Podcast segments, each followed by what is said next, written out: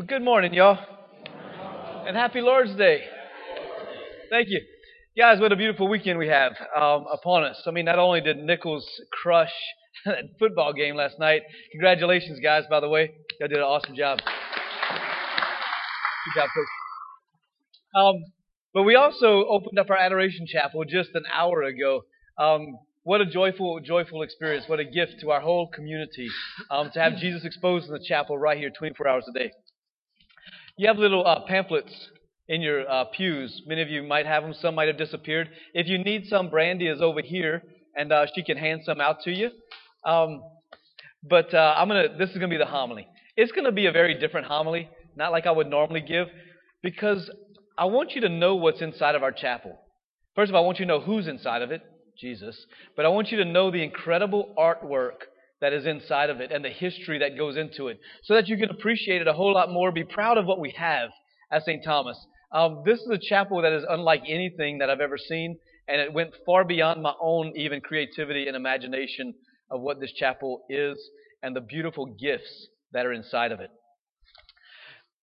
Back in 2018, um, the church went through a terrible time. We all know what it was about the scandals that hit the church. And it rocked our world as Catholics. And many people were so hurt uh, by this, and rightly so. It was an atrocious acts that were done. And a lot of people responded to that in very different ways. The way that we responded to it here at St. Thomas was through prayer, was talking about it, crying about it, doing what we had to do to move through together as a people of God. And we decided at that moment that God was calling us as a community to build a perpetual adoration chapel, a place where people can go 24 hours a day, seven days a week, and see Jesus, be with Jesus, exposed in the Blessed Sacrament to receive healing and mercy and protection. That's what started this vision of the Perpetual Adoration Chapel. And, uh, and I'm forever grateful that God called us to this. And then you, as a community, stepped up and did it. The way that we raised all the money was remarkably a miracle. Um, we did this campaign called I Give Catholic, which is a national campaign. And, um, and we had 24 hours to raise the money that we needed. Within those 24 hours, you, as a community, we raised over $230,000 because of your generosity and your vision, your, your belief in this vision. We were the third most raised money in I Give Catholic nationwide. Little Thibodaux, right here at Nicholls. Only behind New Orleans and one other big diocese, right? So this is something to celebrate, um, and it's something to give thanks to God for. We had set a date. We wanted the chapel to be open in August so that whenever school opened up, it would be here for the, the students and the faculty um, and the parishioners to enjoy.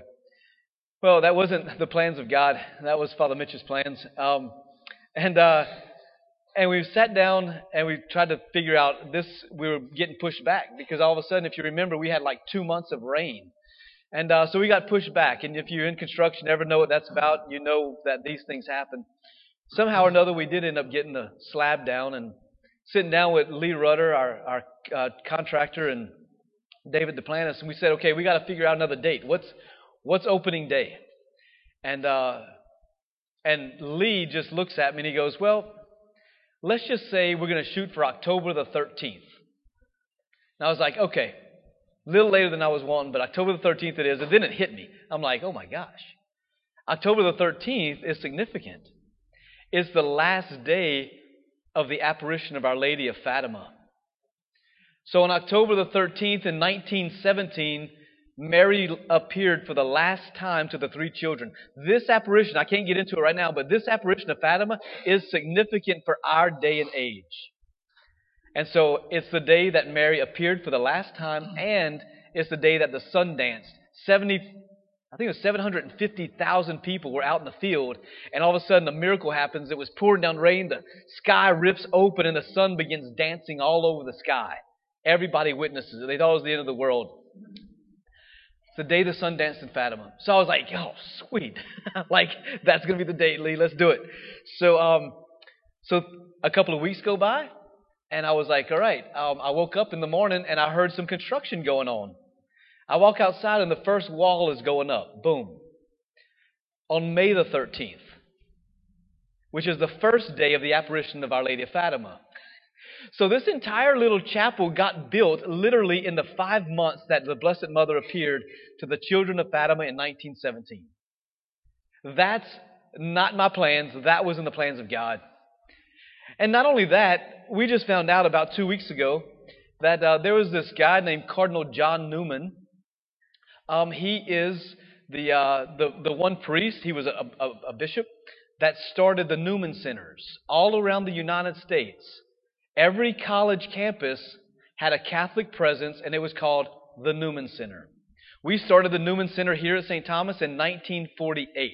We were the first student organization on the campus of Nicholls State University. 1948, the Newman Center. Today, in Rome, the church canonized Cardinal John Newman as a great saint in the church on October the 13th today.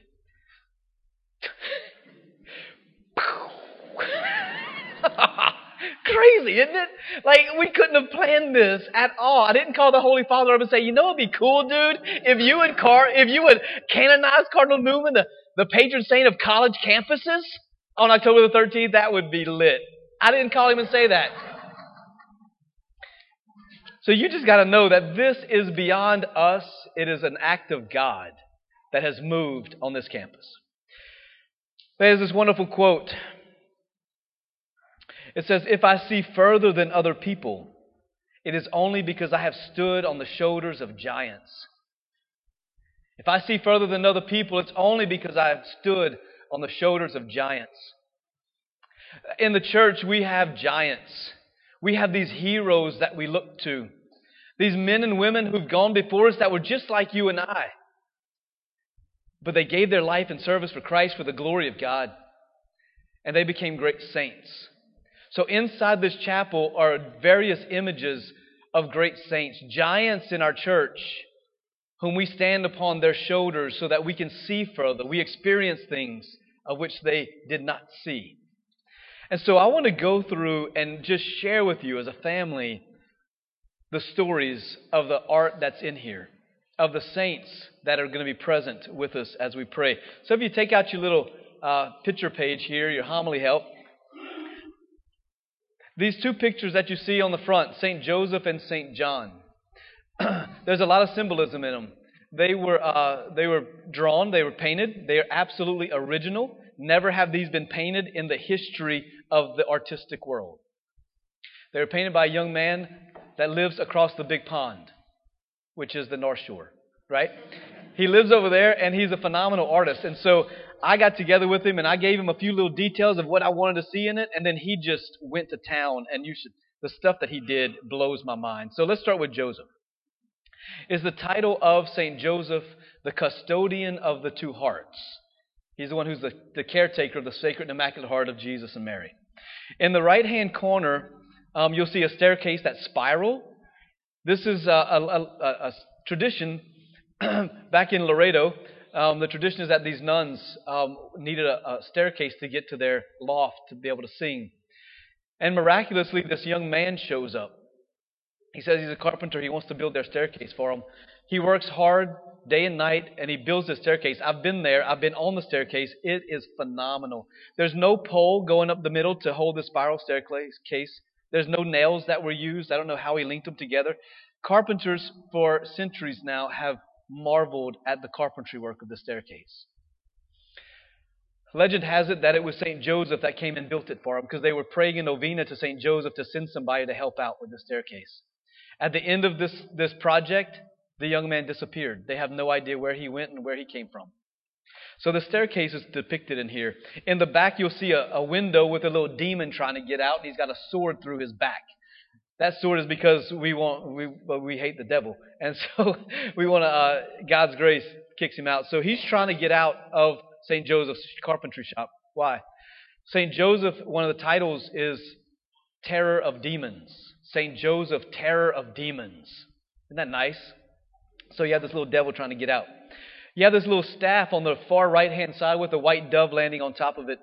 It's an ancient tradition. It's not biblical, but it's a tradition in the church um, that whenever Mary was um, going to be betrothed, given to someone in marriage, um, they called the men of the temple out to see who was going to be the one to marry her. And uh, they had to put their staffs up against the wall. And many times in biblical times, the staffs would end up blooming or doing different things to show God's favor upon a person. You can see it with Aaron in the Old Testament. They said that Joseph felt unworthy to be the spouse of this holy little uh, young lady, and so he held on to his staff and he didn't put it on the wall. The uh, the priest saw it and told him, said, Joseph, you have to put your staff on the wall. And so he goes and he puts it on the wall. And sure enough, the tradition is that a dove came and landed on it, and it bloomed flowers. That was the sign from God that he was the one to marry Our Lady. When you come into the into Joseph's shop, you see this little uh, circular oval image of the, the monstrance, the Blessed Sacrament. We believe, as you've heard the past two weeks, Jesus is present in the Eucharist. So the, this guy, this Norman, this uh, artist, has a way of taking what was old and brings it into the new. So you could say every dad would have a picture of their kid in his carpentry shop. So there's a picture of Jesus in the monstrance. When you walk over and move to the window, you'll see at the very top left hand side, it's a frosted window and it's St. Joseph holding the child Jesus. Because in the apparition of Fatima, that was one of the things Joseph appeared holding the child Jesus. Next to him in the top middle is the sun dancing to depict October the 13th, the day that the sun danced in Fatima. And then right in the middle of the window, you'll see the Basilica of St. Peter's. St. Joseph's title is the protector, defender of the universal church. Then you'll see on his um, on his uh, workbench, there's a monstrance. That's the home where Jesus is going to reside in the Holy Eucharist because Joseph built the house for Jesus in Nazareth. You go down to the right hand corner, I mean, the left hand corner, you'll see a candle, which is the symbol of the light of faith. You see the Bible that's open up. Of course, he wouldn't have had a Bible like that, but bringing the old into the new, it's a prophecy of St. Joseph from the, of the scriptures. And then you see a rosary on the little table, symbolizing that Joseph would have meditated on the life of Jesus and Mary contemplated it all of his life, symbolic in the rosary. Go all the way to the right hand side. You see a piece of wood that he would have been whittling on. One little whittle is the, uh, the fleur de lis, which we know that as a symbol for Louisiana in many ways, but it's also in the church the symbol of the virginity of Mary, which Joseph protected. And then you also see the next little one, the middle one is the, is the uh, pelican. That is symbolic of the Eucharist. It's not just our state bird. What happens with a pelican is if her babies are starving, the pelican will actually pull the flesh off of her own breast and feed the babies. So for centuries, the pelican is symbolic of the Eucharist. If you move up to the bottom, right behind Joseph, there's this round window. It's called a rose window. Basilicas and cathedrals for centuries have had these. It's symbolic of Mary. Then you move up to Joseph. He's holding the two hearts. He's protecting them the Sacred Immaculate Heart. And there's a spear that goes right through both of their hearts, showing that they both, they both shared in the same sufferings uh, for mankind. Incredible. So, beautiful gift right there. And Joseph is masculine. I hate when they show Joseph looking all feminine. I, I told the artist, I said, look, I don't care what you do with Joseph, but I do care that he don't look feminine. I want him to be strong. He was a protector, a defender, so he looks, he's strong looking and he's gazing down at the hearts. This man of humility. You look over at St. John. St. John, again, from the old into the new, he's celebrating the Holy Mass. This is called the, the priestly and pierced heart of St. John. You've got uh, the Lamb of God at the bottom of the altar. You have the fleur de lis for Our Lady, and then the Trinity with those three, the three circles on the bottom of the altar. You move up onto the, to the altar and you'll see the uh, pelican right in the middle of the tabernacle door, and then the four instruments of the Passion. Then you go up to the cross, and you see from the cross there's a sword going straight through from the cross into the heart of St. John. And you see Mary walking on the sword. What's this about? Well, it was at the cross that Jesus gave Mary to John. It says, Woman, behold your son. Son, behold your mother. It says, and from that moment on, John took him into everything that was his own. Means that John took Mary into his heart. But John's heart had to look like Jesus' heart. Can you imagine being John, 18, 19 years old, maybe 20, and he's looking at Jesus dripping with blood on the cross, crucified for us, not fully understanding what happened. He's looking at Mary in sorrow of what has gone on with her son. And can you imagine how John's heart must have felt? Pierced, suffering with them. I would say that that was the entryway into the heart of John. Mary was able now to walk into the priestly heart of John. He was ordained the night before. And now Mary has access into his heart. Why? Because it's been pierced with sorrow as Jesus and Mary's heart was. So now the priestly heart looks like Jesus' heart. That's why, that's why Jesus could entrust her to him. So this is something different. You'll never see this anywhere. Um, this beautiful image of the priestly and pierced heart of John. Traditional chalice with a snake coming out of it. They tried to poison John to, to kill him, and it didn't work. So there's a snake coming out of it. And then at the very top, right in the very middle, is like this cloud of witnesses. It's St. Michael, and then it's all these priests. Because the church teaches that in the mind of Christ, every priest existed. He knew us from that moment until the end of time. And so this shows this cloud of priestly witnesses that's existing. Isn't that incredible? All right, turn your page. Um, we'll move a little quicker through these. Our Blessed Mother, this is a six foot statue from Spain that I came across at my friend's house. He has this shop, he lives across the big pond. Um, again, Covington area. Um, and he just collects all this stuff. And I saw this six foot statue of Mary, and I'm like, oh, I got to have her. And I didn't know why I had to have her. We had not even thought about this chapel. I just knew I had to have her. she looks real. Like you stand underneath her and you wait for her to start talking to you. Um, maybe she'll whisper some plays to you next week, coach. All right. Um, she's in the immediate right hand side. And then next to her is this beautiful. is this beautiful oil painting again from Spain um, of Jesus, and his heart is burning with fire, with love for us. It's out of the side of Jesus. His heart is this this flame shooting out. It's incredible. Um, again, my buddy had that one, and I had to have it. I didn't know why, but now I do. Turn the page, you see an image of Our Lady of Guadalupe. Um, this is a significant image. She's the patroness of America, and um, I got this image in Mexico City in, in the spring whenever we went with our students to do missionary work to serve the poorest of the poor. Um, notice the, uh, the stars on Mary's mantle on the left and right. I'm going to come back to that in a minute. And then she's on the immediate left when you come into the chapel. And then on the right hand side, you'll see a big image of the Divine Mercy, Jesus' Divine Mercy with St. Faustina. This is the apparition of our time, 1930s, the message of mercy. Turn on the page. We have these stained glass windows. This one blew my mind. All right. Um, we, I was given by the architects the, the plans, and I told them I want stained glass windows. They said, okay, if you want the stained glass windows, they got to be about, and she told me the things like two foot by eight foot. Y'all, that's hard to find a stained glass window two foot by eight foot. And if you do, you got to pay for it, and that's thousands of dollars per window. So I'm talking to my buddy, Mr. Kurt, across the big pond, and I told him, I said, Look, do you have windows that are two foot by eight foot by any chance? No, Father, all I have is big windows. All right. About an hour later, his wife says, She says, Baby, she says, we do have some windows. I don't know if they'll fit, but they're smaller. She said, They're up in the attic. She said, We've had them for about three years. Y'all, we went up in the attic. They were still in bubble wrap. And we measured them. Guess what? They were the exact size that we needed for the chapel. Like, again, blew my mind. I'm like, you gotta be kidding me. And yeah, they're from the 1800s from Germany. That's pretty cool. Jesus has blonde hair.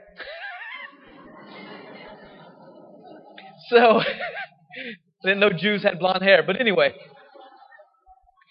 You'll see six windows in there. They are the nativity of Jesus, Jesus healing the woman that, that was hemorrhaging, the raising of Lazarus from the dead, the crucifixion, Jesus being taken down from the cross, and the ascension.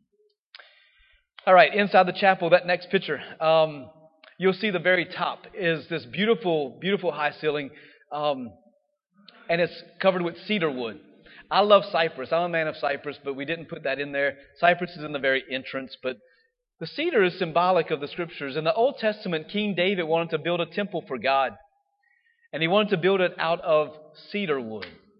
So the cedar is at the top, symbolic of that part of the scriptures. And then on the floor is these stone looking uh, laminates, but they look super real. And then you have real marble, white marble on the inside of the sanctuary. You have the fire of the sanctuary lamp, and then you have the holy water as you come in. It's all symbolic of the elements of the earth basically all of creation is lending itself to give honor and glory to God in the Holy Eucharist. All right? So if you come down into the middle of the uh, wall right there, you're going to see the circle. That's a three foot mosaic that one of our parishioners, Dr. Ann Boudreau, made.